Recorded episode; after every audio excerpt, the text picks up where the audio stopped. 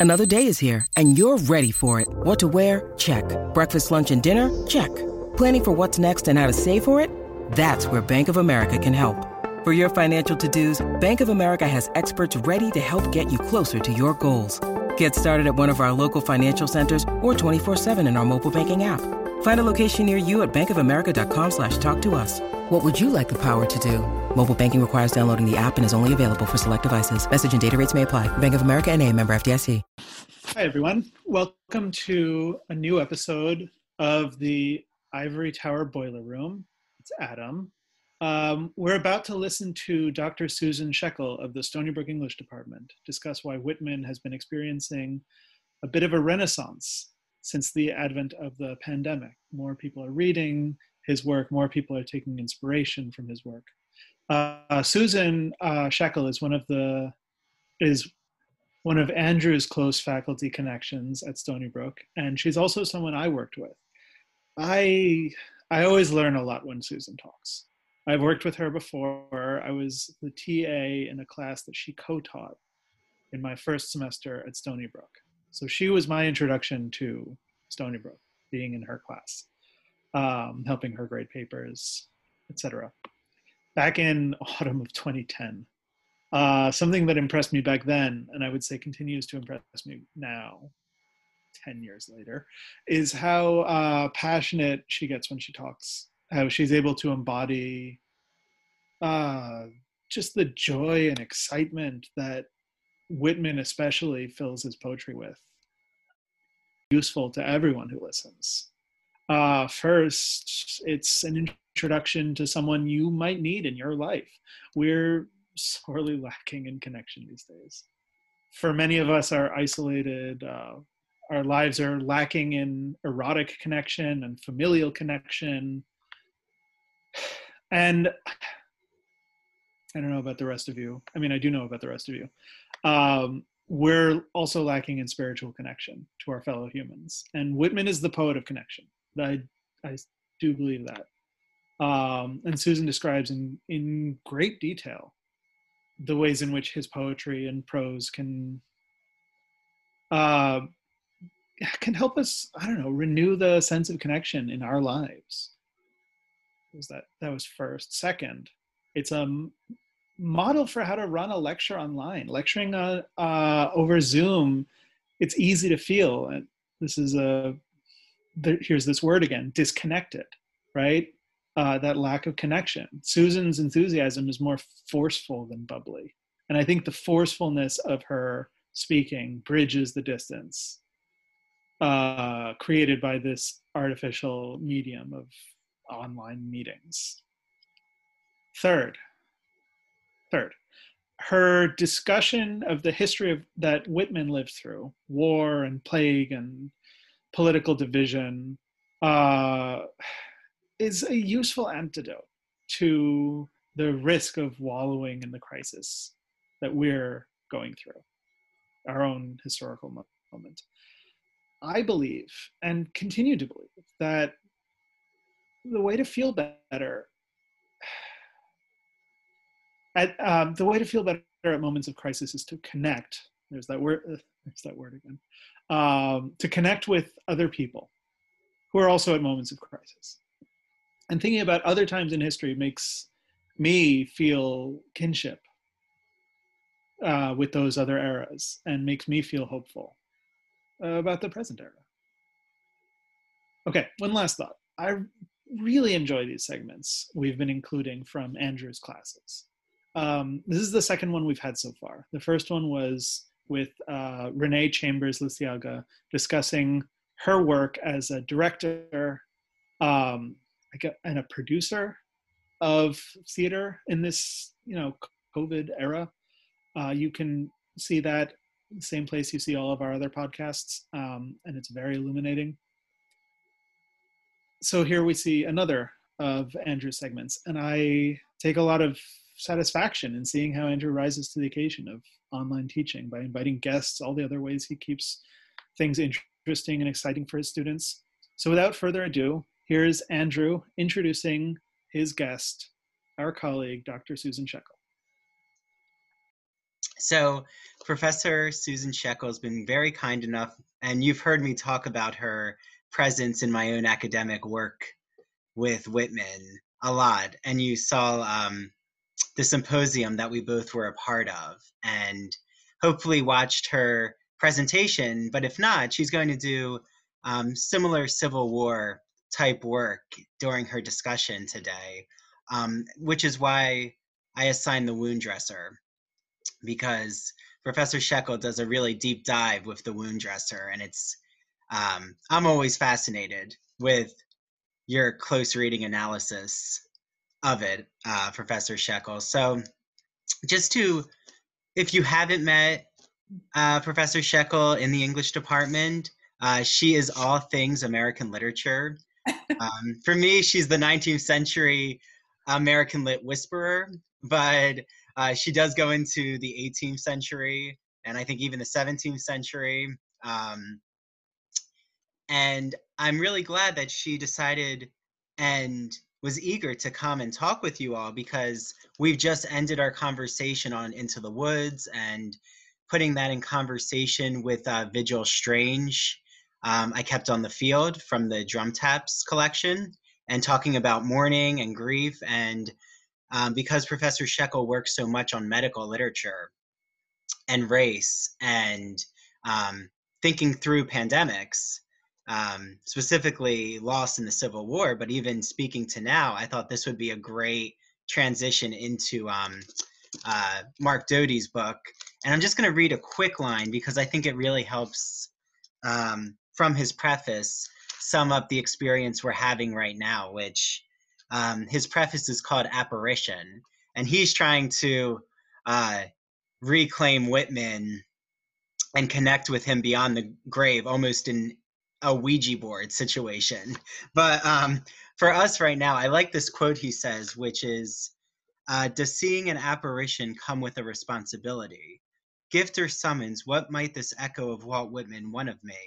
There may be many answers to that, that question, but I'd begin with this one. The same thing he wanted from us when he was living company.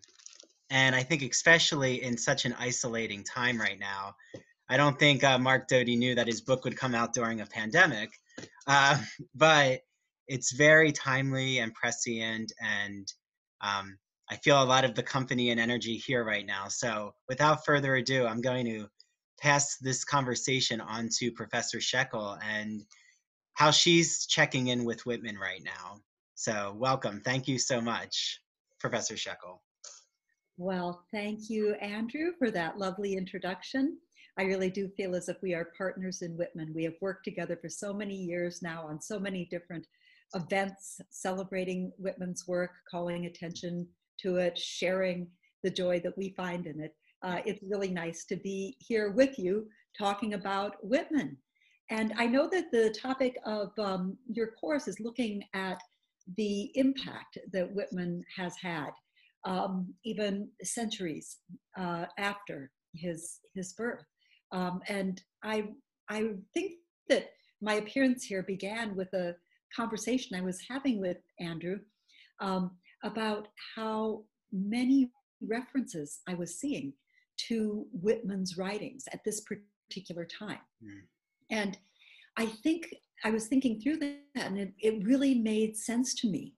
Um, it made sense to me in two different ways of why Whitman speaks to us at this moment in the 21st century so powerfully. Um, and I guess now I will switch to my slideshow. So um, bear with me while I share the screen. Um, okay, let's see. I think that this should do it. Okay, share, play from start.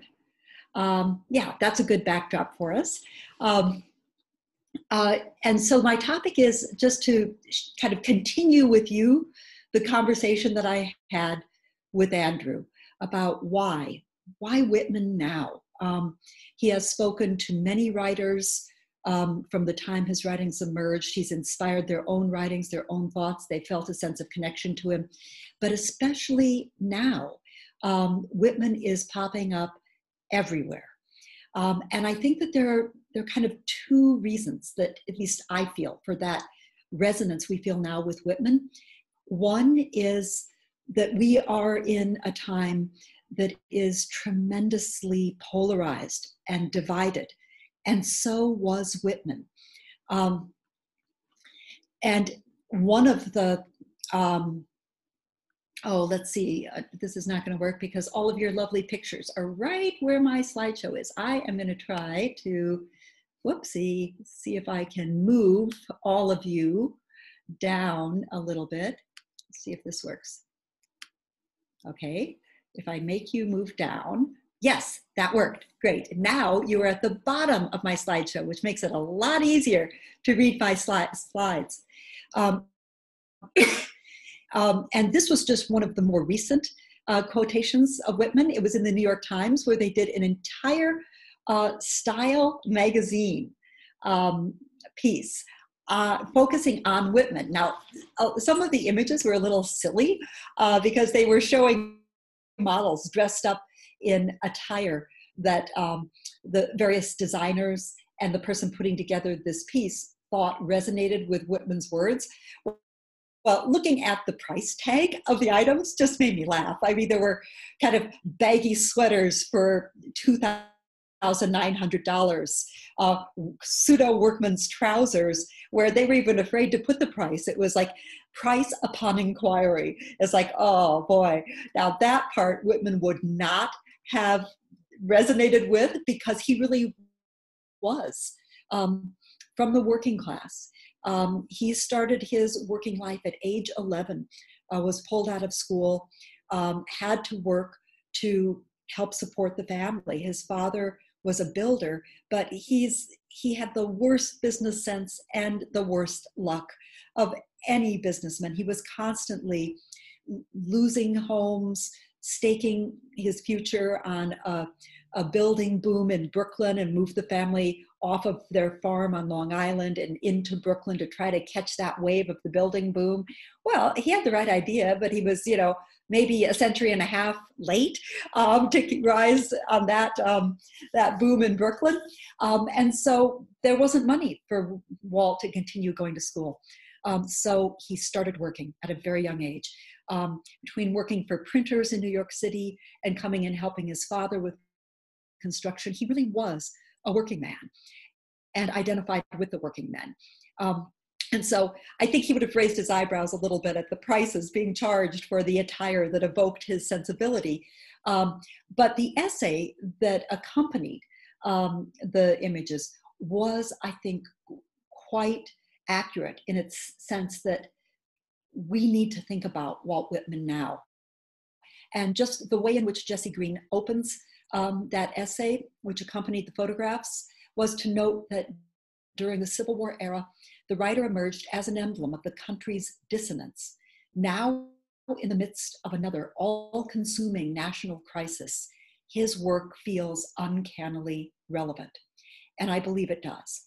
And I believe that's why so many people now are quoting and invoking the spirit of Walt Whitman, the vision of Walt Whitman, his vision of the nation, because there is a sense that his capacity to contain multitudes, to embrace differences as what makes America strong, what gives it its vitality, not what tears it apart. People are reaching for a vision that can encompass differences without eliminating them, because you will never eliminate differences in a, in a country this diverse. But what Whitman did is he embraced all of the differences. I am the poet of the slave, and I am the poet of the slave owner, of the one who will fight to the death to destroy slavery, and the one who will die defending it. He knew you would never get Americans to agree on anything. But if we could just shift our vision to understand that it is that passionate belief in sometimes utterly contradictory ideologies, values that gives America its unique creativity and energy and power. If we could just embrace and and see the humanity even in those who are as opposed in their lives as the slave and the slaveholder and the, the abolitionists fighting to destroy slavery, the Southerners willing to give their lives to defend it. If we could somehow shift our view to say, we must continue to strive for what we believe is right, but my opponent is a human being and a fellow American, and I love, even the one who I adamantly and to my dying breath disagree with. That's what Whitman was trying to find a way to envision and to share that vision with Americans at a moment when he really saw the divisions tearing the country apart. Now, his first major poetic attempt to articulate a vision that could embrace multitudes, that could that could respond with love even to those who were radically opposed to each other and could share a vision to uh, fellow Americans of how that might be, came in his first great work, Leaves of Grass, published in 1855. And again, by the 1850s, it was clear this nation was headed for war.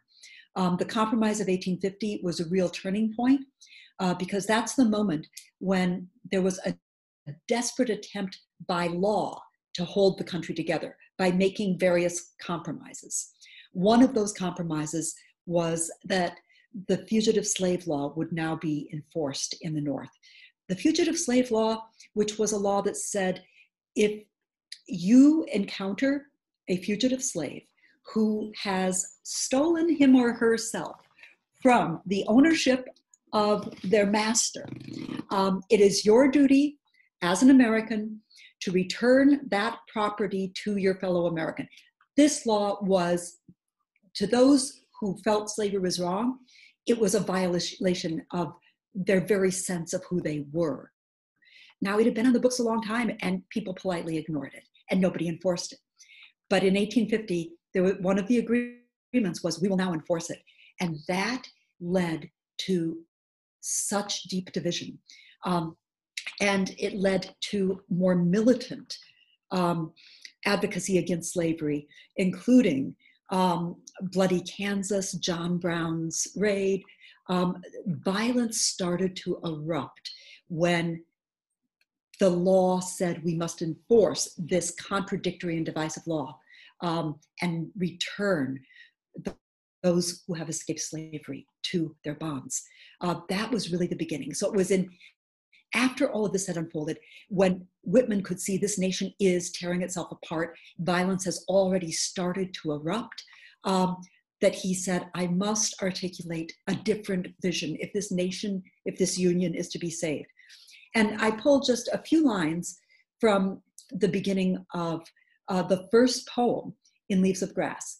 Um, it, there were no titles at that point, um, no sections, no author, just you opened the book and you were swept into a radically new poetic vision in a radically new style of poetry, a, a style that broke free from the rigid rhyme and meter that led to the kind of conventional sing-songy poetry um, that I don't know. People don't don't um, um, memorize poetry anymore, but all the 19th century poetry I memorized, it was not Walt Whitman because it's hard to memorize Whitman. It was the sing-songy stuff. Um, I think that I, I shall never see a sight as lovely as a tree, or by the shores of Gitche Gumee, where the etc. You know, you got it. And he said, no. The poetry I will write will come out of my body. It will have a natural form. Um, it will be suited to its subject. I will be not bound by rigid constraints because I need a vision and a poetry expansive enough to embrace all of America and to change in its rhythms as my subject changes. And so this came near the beginning of that first radical poem. Um, it begins with um, I celebrate myself and sing myself. What I assume, you shall assume, for every atom belonging to me as well belongs to you. A radical gesture of saying, to be an American is to be an individual, but the individualism I hold dear, the individualism you hold dear, that it says, I believe what I believe, and that's who I am. Yeah, I embrace that too. But remember, at core, in our atoms, in what makes us up at the most fundamental level, we are one. We are pieces of this great nation. Each of us is like an atom in the whole. So he was trying to shift the frame. And I, I pull on this because I think that this line is where he really gets to the way that he was going to embrace the differences that he saw tearing the nation apart. He says, I have heard what the talkers were talking, the talk of the beginning and the end, but I do not talk of the beginning or the end. There was never any more inception than there is now, nor any more youth or age than there is now, and will never be any more perfection than there is now, nor any more heaven or hell than there is now. Urge and urge always the procreant urge of the world out of the dimness, opposite equals advance, always substance and increase, always a knit of identity, always distinction, always a breed of life. And that's where he tries to say, let's look at where we are now. I know you may say the world, it's it's fallen apart. Look at this, look at this, slavery here and adamant anti-slavery abolitionists there. It's like, no, there's not going to be another day when things are more perfect. This is who we are. I'm not talking about the beginning, and I'm certainly not talking about the end of this nation. In this moment, we have the possibility of redemption. We have the possibility of affirming the meaning of this great union. Um, and what he identifies as the force, the life force, what will keep this nation going into the future, um, he refers to as the procreant urge of the world. The just that force of life to live, to be. And he is imagining and thinking about that. And I think that, you know, as he introduces it here, um, it serves a more metaphorical um, purpose, but but he doesn't draw a difference. He uses sex and the force of life as a metaphor, but also in the particular, because there are other places where he says, Yeah, yeah, I'm talking about sex here. Uh, yeah, and, and I want you to understand that.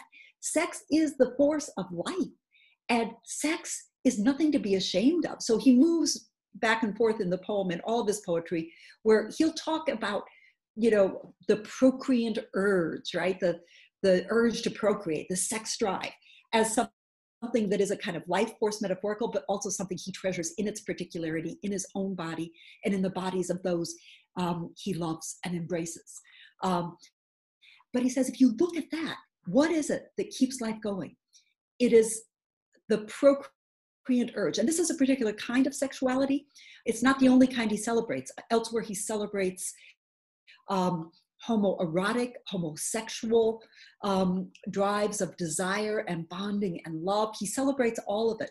But at this moment, I think that he says, think about the procreant urge, the, the, the combination of desires and energy and life force that brings forth a future. And what brings forth a future in terms of biological future is when opposites, it's the same is not what it's not just uniting with what is the same as you, but if you look at it metaphorically, male, female, completely opposing categories. If you think kind of in terms of the poles of this, that, white, black, male, female. Those are opposing categories, but it is only when opposites come together as equals with respect and with love that life continues. So let us look at that as a model for the oppositions, the bitter oppositions that are dividing us. Even nature offers a model that it is out of your opposites, when you come together and embrace in love as equals, that is the life force. And so I think that this is a moment where um, he is trying to put forth a different way to think about opposition. That, you know, don't stay in your bubble. He didn't have social media, but people could be in their bubbles. I only want to talk to people who are who believe what I believe, and I only want to talk to people who believe what I believe over here. He said, no. If you just look at nature as the model, the only time life vitality emerges or emerges in its greatest and most creative potential is when the opposites come together as equals with love. And so there was a poetic attempt. The, the poem and the volume goes on at great length to try to offer different ways of thinking about the forces that could hold us together. And in, at this moment, he is looking at the procreant urge. He also looks at comradeship, the love of men for men, um, love of men for men, love of men for women. It is all what contributes to union. And he was trying in every way he could to stir a feeling of comradeship, of love, and unity in a nation that was pulling itself apart uh, and letting those oppositions foretell death rather than produce life. Okay, that was 1855.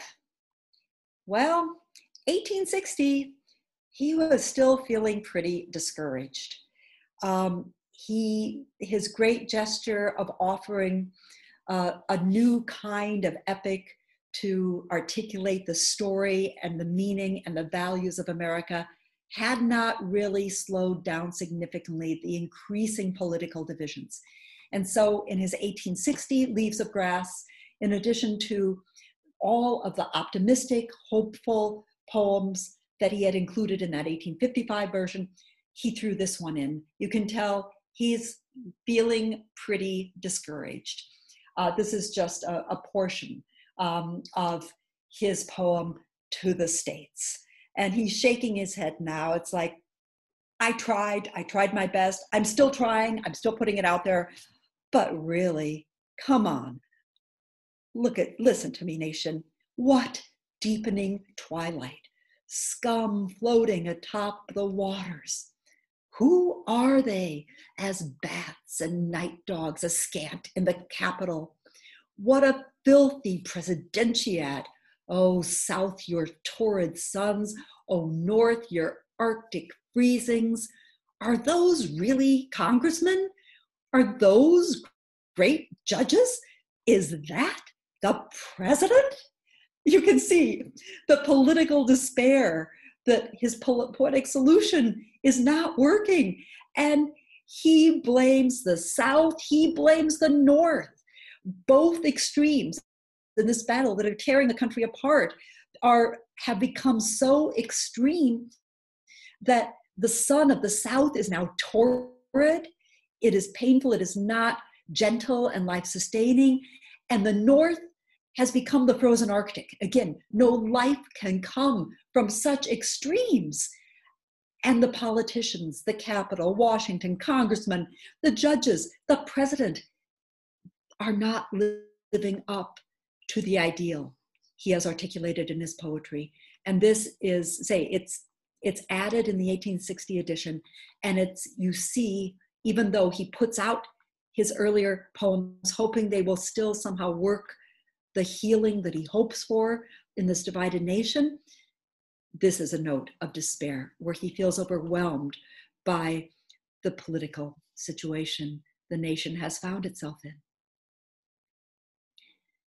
Now, the other way in which I feel Whitman is being invoked now in the 20th century, he's invoked in part for his vision of how to contain, embrace multitudes, how to embrace even those you de- deeply disagree with.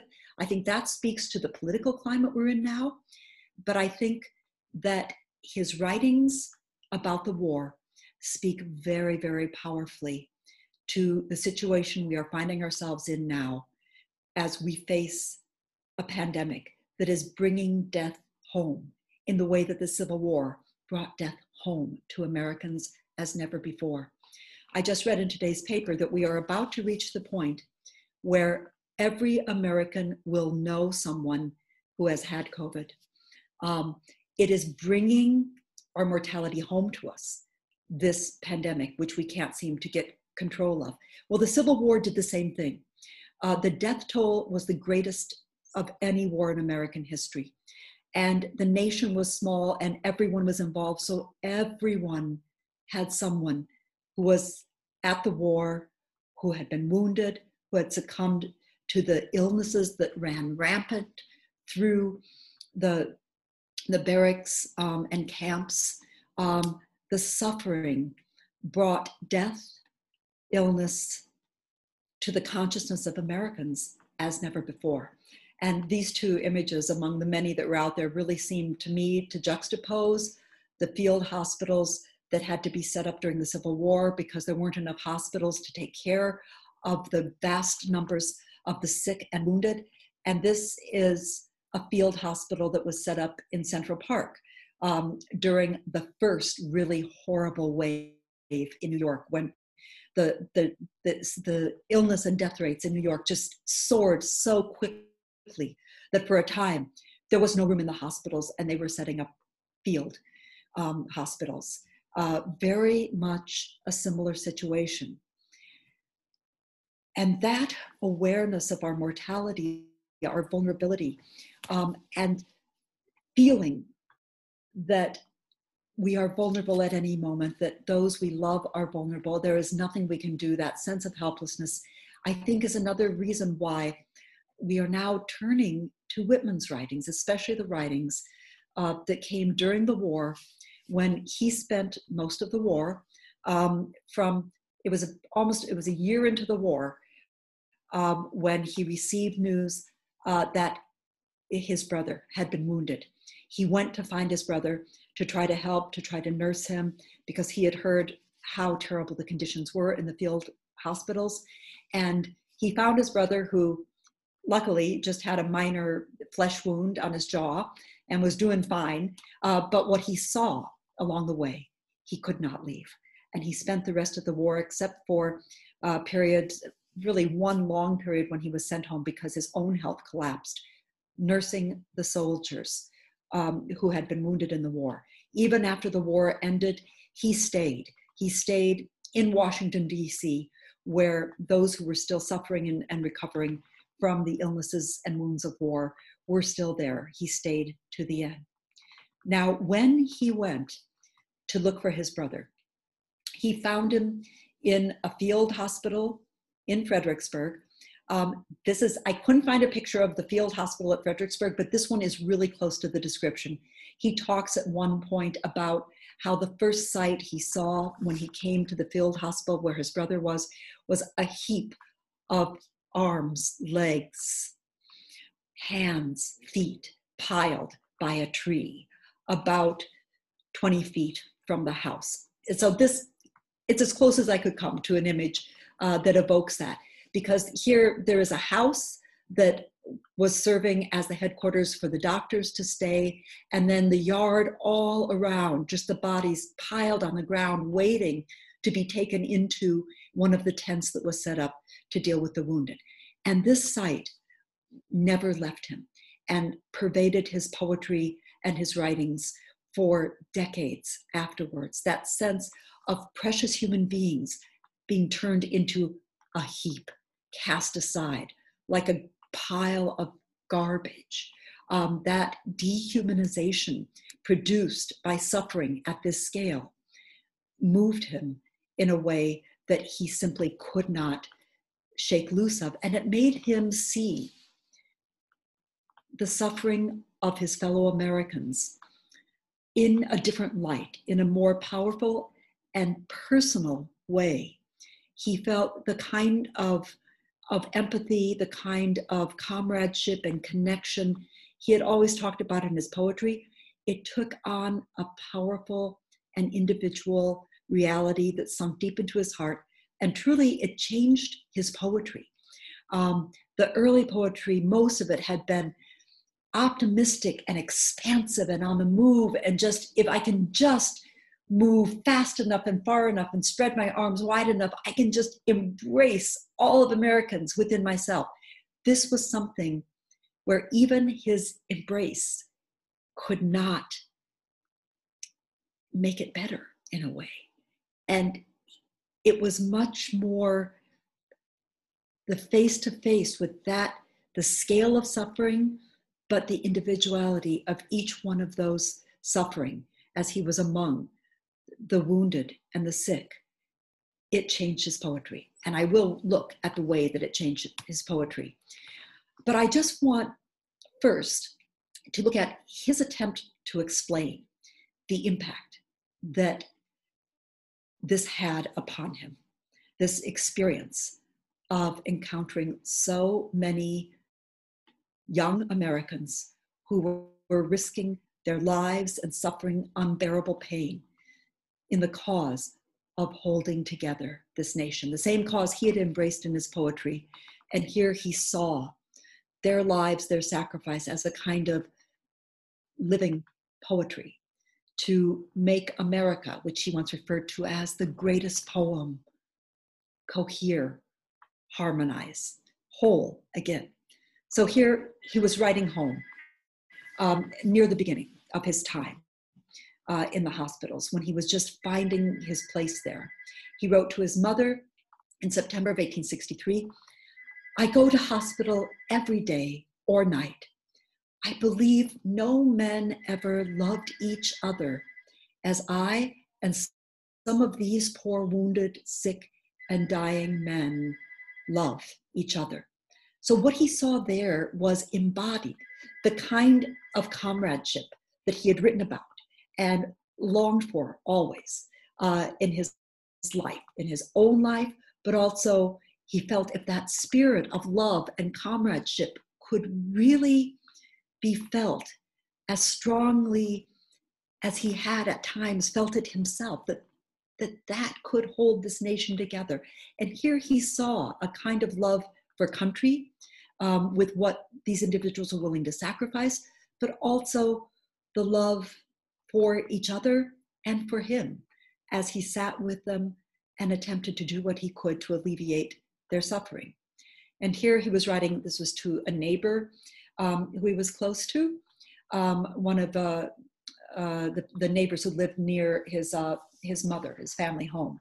And again, he tried to explain the impact of the hospitals. In the hospitals, among these American young men, I could not describe to you what mutual attachments and how passing deep and tender these boys. Some have died, but the love for them lives as long as I draw breath. It was, he had taken in, taken to heart the kind of love that they had showed and the love that he felt in return as he admired respected, and tenderly loved these boys who were suffering so deeply. And part of the suffering that he wrote about elsewhere was the fact that they were suffering alone. He wrote in another one of his letters to his sister I sat by one of these men when I realized he was there, no friend, no family, to give him that kind of tender affection that we need when we are suffering and need even more when we are dying. No one to hold the hand. So I took my place. I held his hand. I will be family to him. And that's another part where I feel there's a real resonance with the kind of suffering that COVID has brought because part of the real pain is not to be able to be with your loved ones, not to be able to just hold their hand and say, I love you, not to be able to sit with the dying and just by your presence when words are impossible, to let them know they are not alone, that they are loved, you are with them on this journey. And that was especially important in the 19th century because this country was largely a religious, a Christian country that believed in salvation after death. And part of the mourning rituals that were set up at that time, it required the family to sit with the dying, to be there around the clock to watch, because they felt in those last moments of the last breaths of life, not only did you need to give that comfort to your loved one, you needed to be there to see the signs, as if you would see heaven open at that moment, and, and it would help you to be at peace, to know that your loved one was saved and was going to heaven. There were elaborate books describing how do you know in that last moment they felt that God will send a sign that his or her embrace is lifting the soul to heaven. And so the pain produced by the inability to be with your loved one was intense in the 19th century, in part because of the religious framework, the framework of meaning around those final moments, that it was a pain for the one who died alone, but also for the family who could not be there um, to do what it was their part to do um, at this last moment of their loved one's life. But I think even though our beliefs are different, the people who I've spoken to who have had their loved ones in the hospital, some have died, some have recovered, but the horrible pain that they have felt is not being able to be there, not to be able to, to take the hand and squeeze it and make sure that your loved one is surrounded by love and by the assurance of that love at the final moment. And so I think that that's another place where the widespread presence of death that is now we are living with in this pandemic, the sense of vulnerability, but also the sense of loss of the ability to be with those you love. I think that that's another way that this moment resonates with that moment that was so important in shaping Whitman as a poet. Because as he wrote to his sister, I must be with them. I must be their family now. Um, and that is what he did. He just went every hour he could. He was working to support himself in Washington, but they were irregular hours. Um, he was working in the paymaster's um, office and then later in the the Bureau of Indian Affairs. Uh, he had he took every spare moment he could to simply sit with those who were ill, to bring them comfort, to try to step in and take that part of a parent, a husband, wife, a beloved sibling, just to be with them. And there is a kind of stillness and pervasive love that comes through in the poetry he wrote during this time that is very different from the more bombastic and proclamatory tone of the more optimistic poetry he wrote before the war, thinking that maybe his words could ward off this great um, threat to the nation he loved. And so I think that the poem that best exemplifies the new tone, the attitude that he struck in relation to the wounded, uh, to me is The Dresser. Um, and I use the version that was in the very first publication of the poems that he was he was writing these poems all during the war. You can see his notebooks at the time. He'll jot down ideas. He'll jot down fragments. He was he was trying through his writing to process the meaning of what he was experiencing, and then he took all of these um, poems and notes uh, when he was indeed sent home. Um, about a year before the war's end because his health had collapsed. And he took them to a publisher and arranged for their publication then. But these were the poems he was writing as he was sitting with the soldiers um, and talking to them. And some of the poems deal with battle. He wasn't in battle. He did travel to some of the field hospitals that were right on the battle lines, but the visions of battle that he presents are those that came from listening to the stories, to listening to whatever the soldiers wanted to talk about.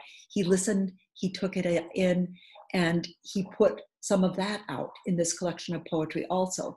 But much of the poetry is about bearing witness to suffering, illness, and death, because that is was his primary service during the war. A witness, a comfort to those, to the suffering of those who were fighting. Um, now, before we go through the poem, I want to take a little break and see are there any questions, comments? And I better take a drink so I can keep my voice going. Well, I was going to just ask because um,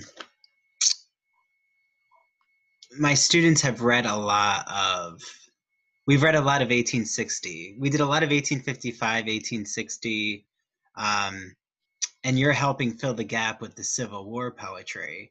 Um, but we also they've read a lot of Specimen Days and a little of Democratic Vistas. So I was wondering, do you think, Professor Scheckel, that um, you know you're speaking to the tone that's now present in drum taps? Um, and maybe you want to answer this later because it'll be out of chronology. But do you think that there's a way that Whitman, in his later writings, he always now has a certain questioning, cynical tone to his prose voice? Or is it more of him trying to rehabilitate um, his own legacy and his narrative? Oh, yeah, that is that is interesting. And I, I don't think I can answer it very completely. I do think he becomes more questioning. Mm. The cynicism is not always there. Mm. Um, I mean, he goes through moods, you know, where I mean, but but some of the poetry still is so beautiful and optimistic in a way, not bombastic, not mm. the the kind of cocky confidence that he had in the 1855. Mm. Mm-hmm. That is gone. Mm-hmm. He feels his limitations. He feels more questioning, less certain, absolutely. And then the question I, I don't think the cynicism pops up now and then, um, but I don't think it's consistent. I think that he never gives up. And, you know, he keeps publishing and revising and thinking, well, if I can just get this book right, um, part of it, if I just get it right, I'll be one of the world's great poets. He'll be remembered and read forever. Yeah, he had a, a healthy ego, I think, and there's part of that. But I, I don't think he ever gave up on feeling that he was the poet of the nation, mm. the poet mm. of America, and that he still envisioned a nation better than what he saw around him. I don't think he gave that up entirely. It's tempered he does not have that extreme confidence and, you know, hey, I got this. I I can solve this. That comes through in some of the earlier poetry. Uh, but I think that there, he is still hoping that what, what he says and how he says it might still reach people. He starts to feel more and more that the real audience, the audience who will really understand what he's saying, is to come later. Mm. He hmm. starts to feel that his his age is not ready for this and certainly his age wasn't ready for a lot of what he offered, uh, a lot of his celebration of the body and sexuality, a joyous celebration of sexuality. Um, yeah, the world was not ready for him in those ways, but I think he increasingly felt that the audience I am writing to, the audience who will understand me, is in the future. Um, but even at the beginning, he had a little inkling of that. I mean, if you think of the way that you know, what became Song of Myself ends, you know, look for me under your boot soles, yeah. you know? So he felt like I'm, I'm here wherever you are on your journey. I'm here. I am, I am the journey in a way because I am, you know, wherever you are on that. He says, I will be there, um, just up ahead, waiting for mm. you. Mm. Uh, he always felt that the message he had well, say in the first 1855, if you read the preface, it's like, okay, okay, I got it. I got it here, folks, you know, and it's like, I see this nation as it really is, the greatest poem, and I am going to speak that poem. And when you hear that poem, you will see the harmony, the unity, um, the beauty, and the potential, and you won't possibly be willing to destroy all this. I mean, he's really confident there. He loses that confidence, and he increasingly feels that he will not be understood until another another era comes and I, I, think that there is something to that i mean if you look at the number of of poets who have felt oh my god know this guy he was ahead of himself he he was the beginnings of a real american poetry and i want to take that baton. He's handing it to me. I mean that it's like it went over generations. I mean i i um the number of 21st 20th century poets especially who felt this is what I am trying to do and carry on with, and who write back to Whitman, but write Whitman forward, and who feel that what he was trying to do is what they're trying to do uh, in a, a, slightly different form, but they feel that connection. So I think he was right in a way. I think that the, I mean, there were a few people who really loved him, um, but for the popular audience, and actually a lot of poets too, to embrace him, it was only after the Civil War and that version of him that emerged. His friend O'Connor um, put forth the notion of the good gray poet, mm. basically trying to save him after he was being accused of being a pervert and was fired from his job for being obscene. You know, it's like, no, no, you don't know. He's the good gray poet. That version of Whitman, Americans at his time could kind of accept, but that was not all of Whitman, and that was not really the majority of Whitman. And so I think that he wasn't fully understood in his time, and that sank in, and that made him uh, sad, maybe not exactly cynical, because I think he just had this endless kind of hopefulness. Um, so yeah, I don't think all of the revisions were an attempt to um, burnish his legacy. I think that part of it was I've got to get this right because even if it's not understood now, I want to send a kind of love letter to the future. I want to pass along the, he thought of it as his Bible in a way, the, the truth as he saw it, the divinity of human beings. Yeah. Um, he, yeah. I wanted to pass it along in the right form yeah. uh, to the future. So yeah, when I love like you just spoke to what Makiba just asked, which was, um, was Whitman writing for a time in that America hadn't yet lived up to, or this America not yet here? I think he was.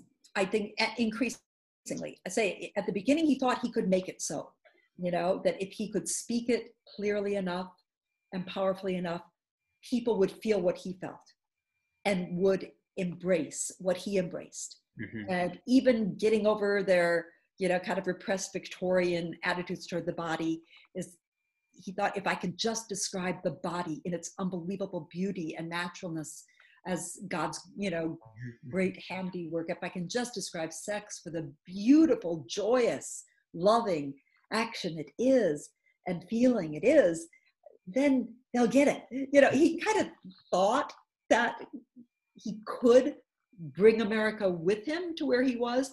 But, you know, as time went on, I think he became resigned that he was increasingly writing, you know, for the future. Yeah. Yeah. And he was the poet of the outsiders. Yeah. Uh, especially when my students have looked into his relationship with Oscar Wilde. I think that really brings that register to bear. Um, yeah but yeah, no, this was we're I'm really I know I'm really um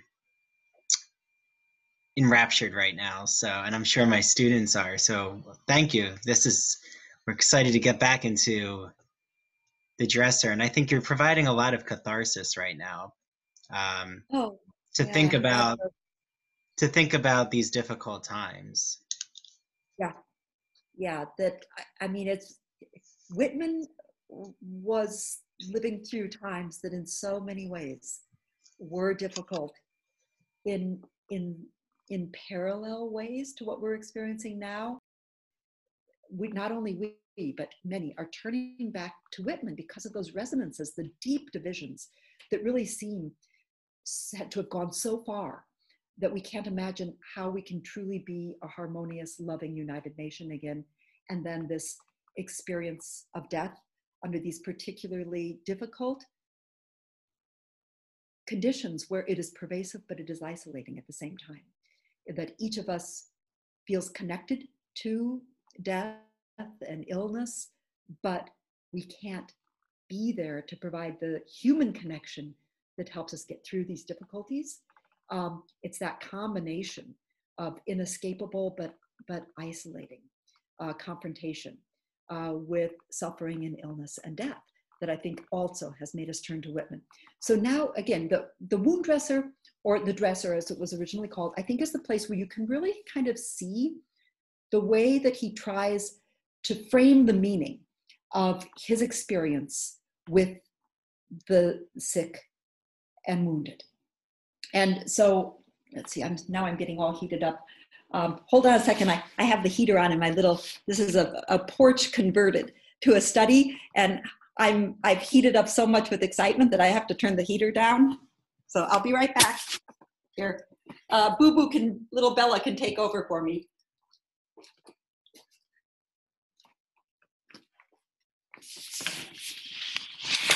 Okay, I'm back. I'm uh, just turning the heat off because I'm. This always happens. Uh oh, I hope I can. Okay, off. Okay, there. Uh, I get I get too excited and then I um my temperature goes up too. Uh, okay, so this poem, again, at the heart of his experience of the Civil War was nursing the wounded. Now, again, there are visions of war, they come secondhand. They're part of what the, the soldiers experienced and talk about before they arrived. But his deepest experience of the war was tending to the wounded. And so this poem is a poem where he tries to articulate as fully as possible what that meant to him um, and how he experienced it and how he kind of made sense of it.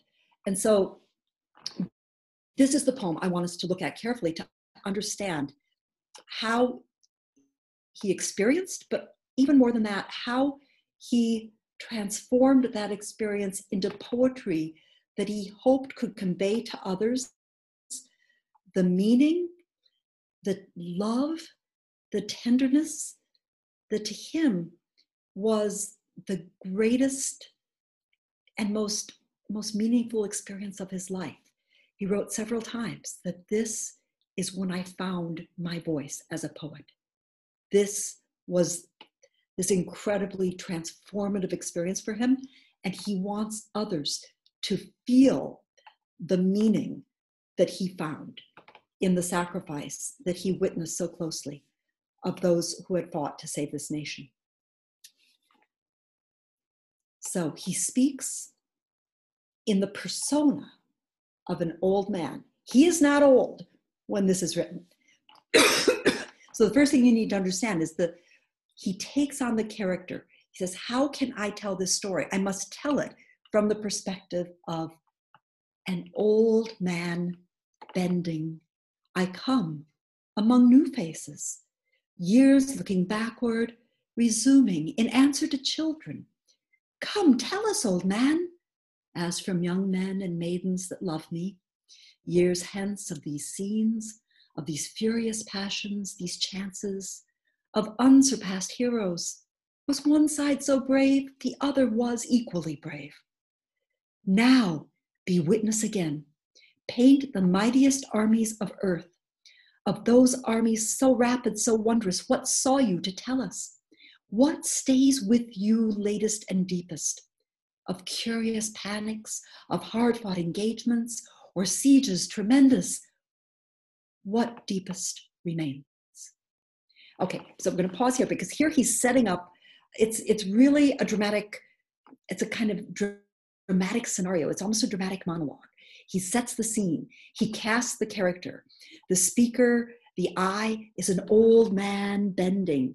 Years hence, well this wasn't years hence it was 1865 you know it's like he was writing in the middle of it but to get the meaning he said no it's got to be years hence and he creates a dramatic scenario where young people children those who have never experienced the war themselves that's who he's talking to because i forget who it was who said he's writing to the future he wants this poem to speak beyond those who have their own experience of the war to convey the meaning of the war to those who never, never experience it themselves. He wants it, the message, the meaning, the value of this war to be understood, even by those distant. So he sets up this scenario.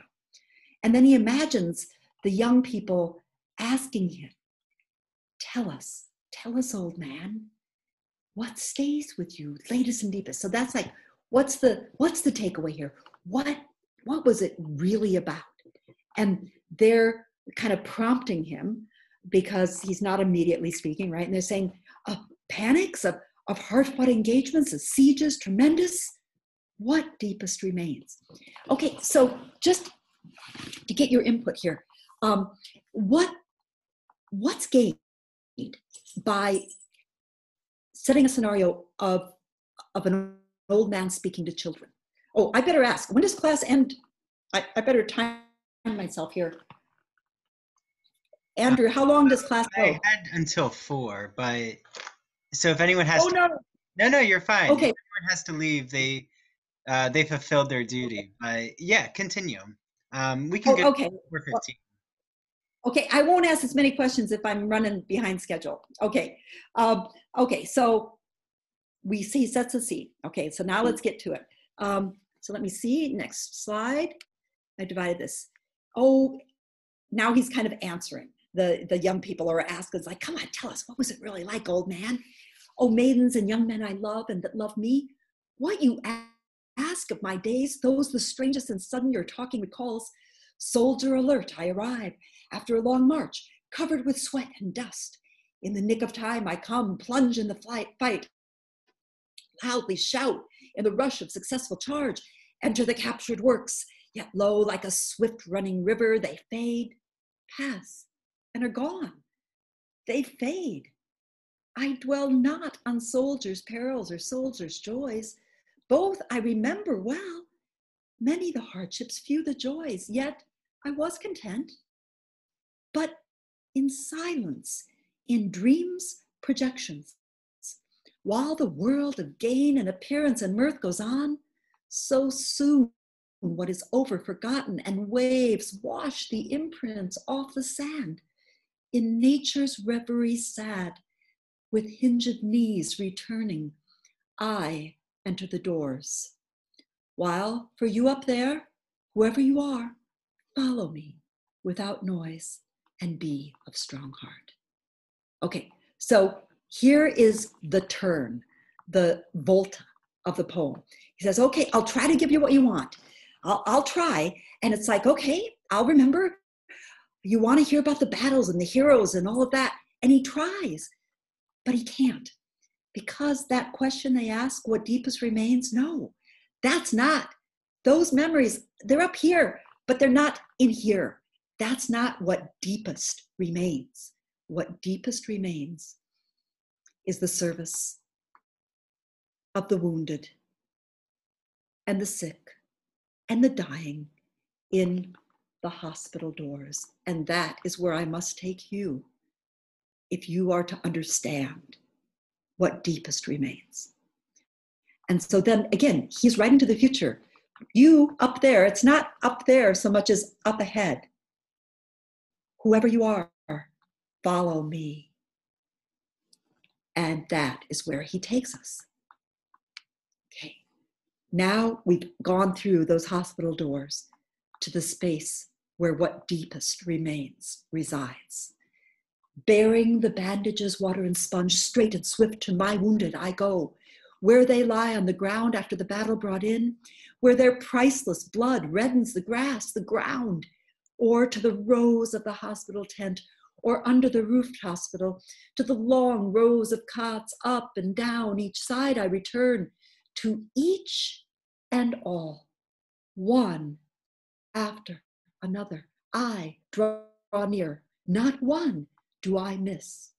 An attendant follows, holding a tray, he carries a refuse pail, soon to be filled with clotted rags and blood, emptied and filled again.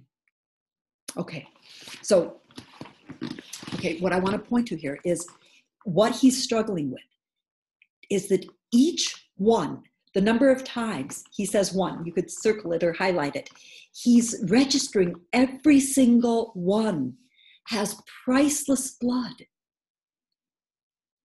But the scale, oh my God, it's rows of cots up and down each side eh, to each and all, one after another. He's struggling. How do I give the respect, the love due to every precious individual who has suffered and shed their blood in this cause to save this nation, this union? How do I give that respect to each one when there are so many? How? And that's what he's struggling with here. That every drop of blood is precious, every single one, but there's so much that the scale makes it like garbage. It fills a garbage pail to be dumped and filled again.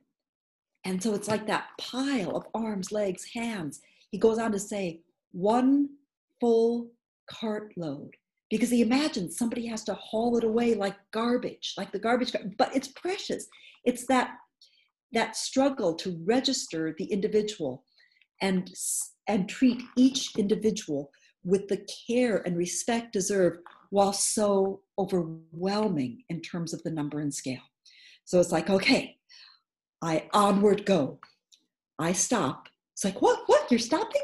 This is another place where the, the hard stop at the end of the line, it makes you stop, but then it's enjambment because you think, I onward go, I stop. It's like, oh no, don't give up. He's stopping. No, read on. So the, the meaning flows over. I stop with hinged knees and steady hand to dress wounds. And so he's not abandoning, but he is stopping with hinged knees. And that idea, which has repeated now twice, of hinged knees, it's such, here I have to get up to, to do this. Um, it's such a powerful image because he's stopping with hinged knees. So that means practically he's he's stopping so that he can go down because we've been told they're on the ground. So now my little dog has gone to the ground, so I have to hinge my knee to rub her tummy, right? I stop with hinged knees and steady hand to dress wounds instead of rubbing tummies. I am firm with each. The pangs are sharp yet unavoidable.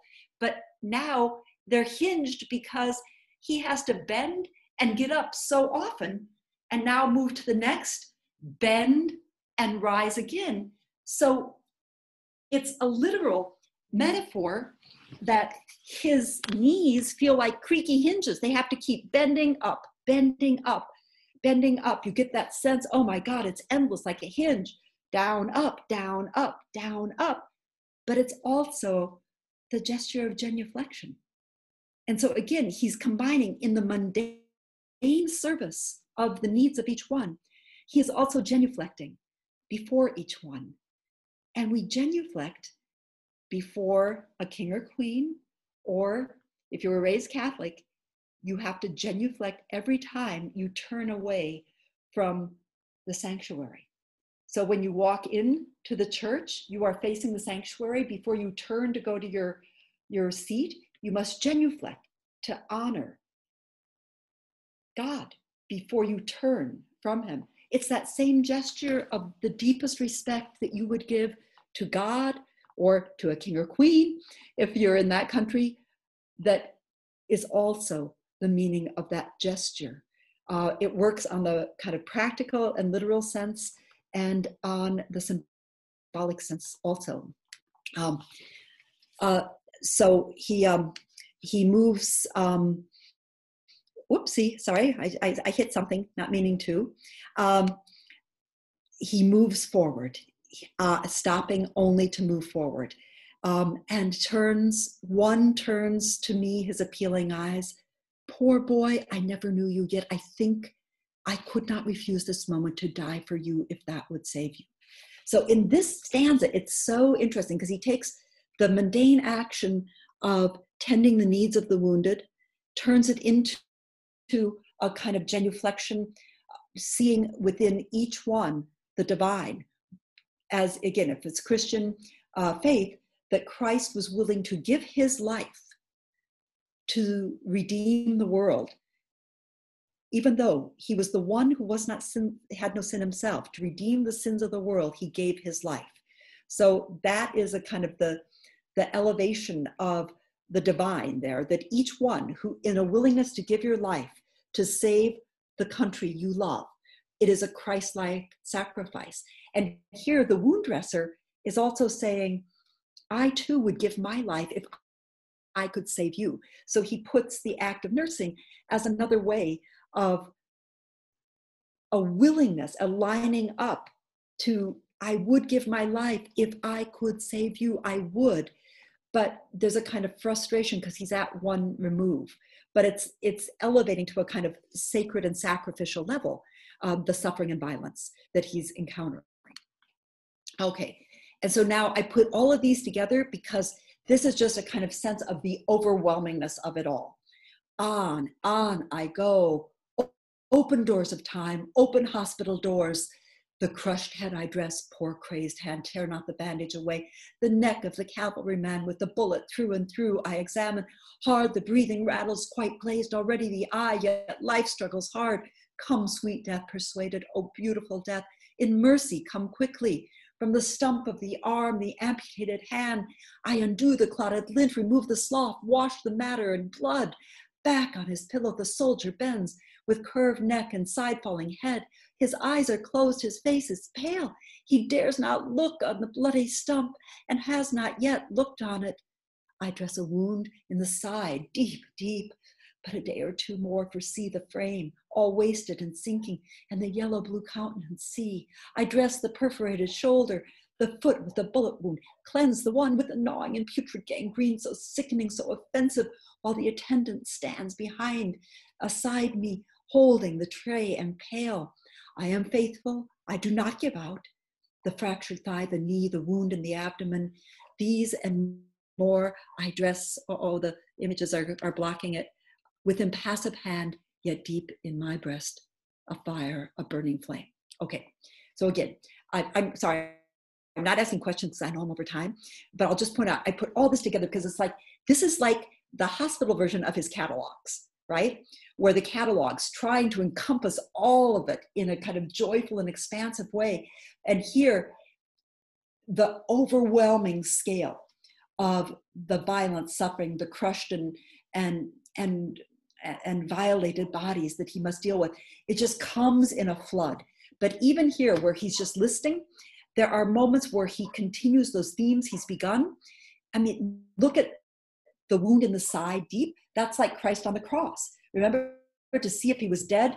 The soldier stabbed deep in his side, and when water ran out instead of blood, he knew he was dead.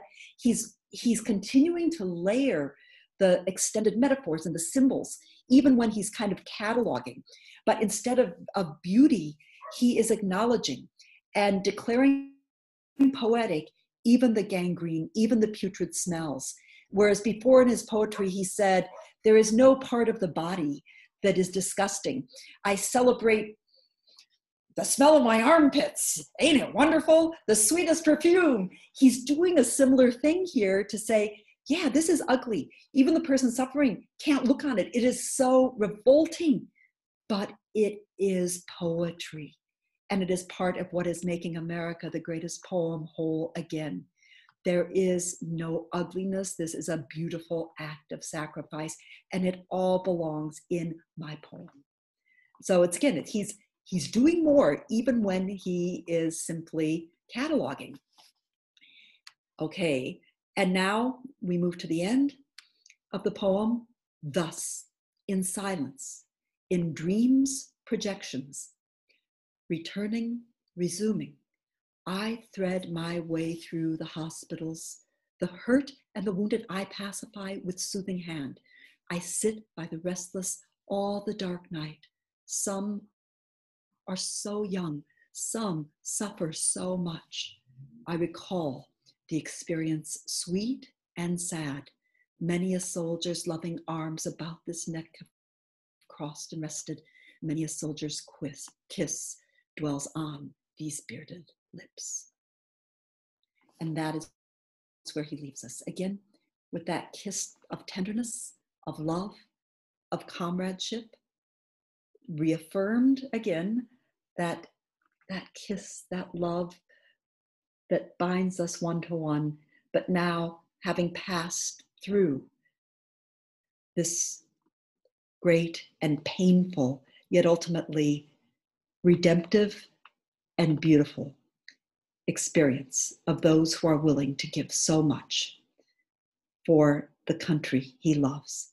And he wants the nation of the future to remember how precious its very existence is because it took the sacrifice of these beautiful, loving, heroic soldiers to make it so.